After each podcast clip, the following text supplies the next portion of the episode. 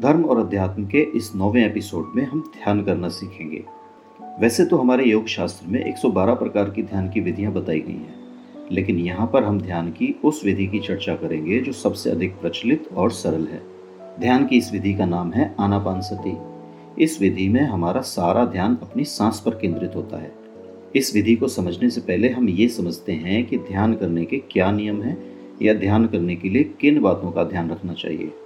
वैसे तो पारंपरिक पूजा की तरह ध्यान करने के लिए कोई नियम नहीं है, फिर भी कुछ बातों का ध्यान रखा जाए तो अच्छा रहेगा। जैसे पारंपरिक पूजा अर्चना के लिए आप कुछ बातों का ध्यान रखते हैं, जैसे पूजा ना करी करते हैं, पूजा करने के बाद ही आप कुछ खाते हैं, किंतु ध्यान करने के लिए ऐसा कोई नियम नहीं है। आप नहाने से पहले या बाद में, खाने से पहले या बाद में कभी भी ध्यान कर सकते हैं। हाँ, अगर पेट ज़्यादा भरा है या कुछ भारी खाया है तो ध्यान करने में कुछ कठिनाई ज़रूर हो सकती है, लेकिन आप चाहें तो ध्यान कर सकते हैं। पूजा अर्चना करने के लिए आपके घर का एक स्थान निर्धारित होता है, जिसे आप पूजा घर या मंदिर भी कहते हैं। आप हमेशा वहीं बैठकर पूजा करते हैं, लेकिन ध्यान कहीं भी बैठकर किया जा सकता है, बिस्तर पर, सोफे पर, कुर्सी पर या फिर ज़मीन पर। लेकिन पूजा की तरह ध्यान के लिए भी आप घर में कोई एक जगह निर्धारित कर लें और हमेशा वहीं बैठकर ध्यान करें तो ध्यान जल्दी लगता है। वैसे तो ध्यान पूरे दिन में कभी भी किया जा सकता है, लेकिन दो समय ध्यान के लिए उपयुक्त होते हैं। पहला, सुबह उठते ही बिना मुँह धोए या कुल्ला किए। इस समय आप वैसे भी विचारहीन होते हैं, इसलिए तुरंत ध्यान लग जाता है। दूसरा समय होता है रात को सोने से ठीक पहले बिस्तर पर ही ध्यान करना। ध्यान आप कहीं भी करें, केवल एक ही बात आवश्यक है कि ध्यान के समय आपकी कमर और गर्दन झुकी हुई ना हो, क्योंकि ध्यान के समय आपके मूलाधार चक्र से ऊर्जा ऊपर की ओर उठती है, लेकिन अगर रीढ़ की हड्डी सीधी नहीं होगी तो ऊर्जा के मार्ग में अवरोध होता है।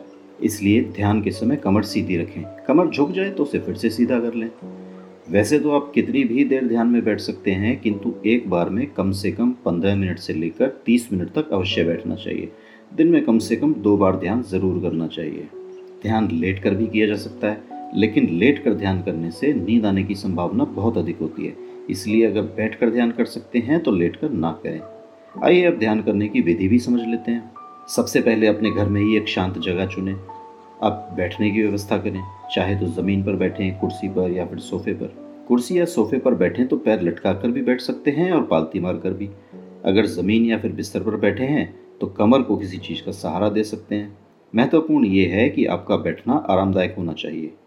पालथी मारकर बैठना सर्वश्रेष्ठ होता है। केवल एक बात का ध्यान रखें कि कमर और गर्दन सीधी होनी चाहिए। अपने हाथों को जांघों पर, घुटनों पर या फिर दोनों हाथों की उंगलियों को आपस में फंसाकर गोद में रखें।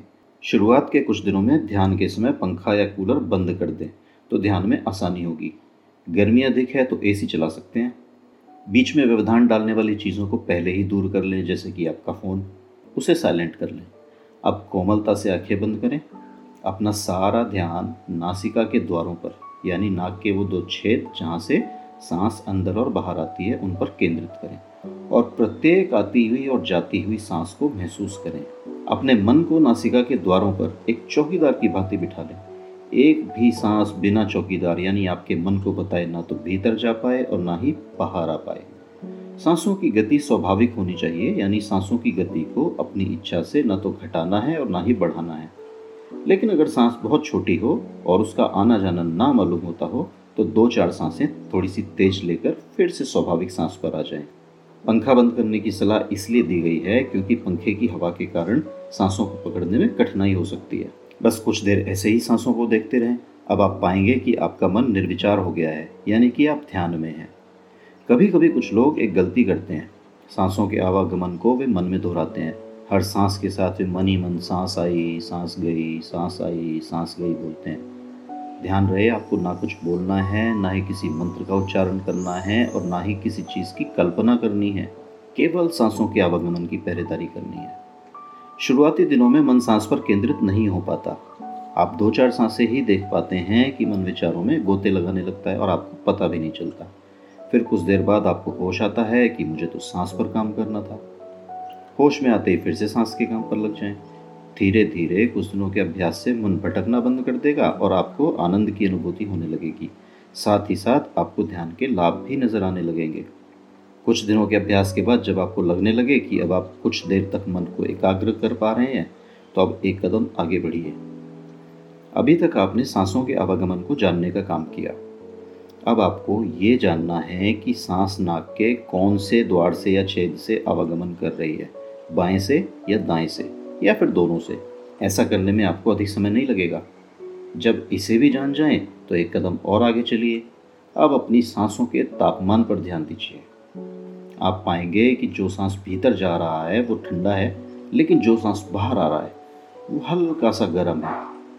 अब धीरे धीरे आप ध्यान करने के इतने अभ्यस्त हो जाएंगे कि आपको सांसों पर ध्यान देने की ज़रूरत ही नहीं पड़ेगी।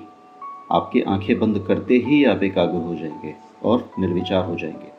हालांकि अगर आप आध्यात्मिक तरक्की करना चाहते हैं, अपने अंदर सोई हुई शक्तियों को जगाना चाहते हैं, तो सांसों को पूरी तरह से पकड़ कर रखना होगा। अंदर गई तो कहाँ तक गई, बाहर आई तो कहाँ तक आई। बारीकी से सांसों का निरीक्षण करें। अगले अध्याय में हम कर्म बंधनों को समझेंगे कि कर्म बंधन क्या होते हैं। तो सुनते रहिए धर्म और अध्यात्म।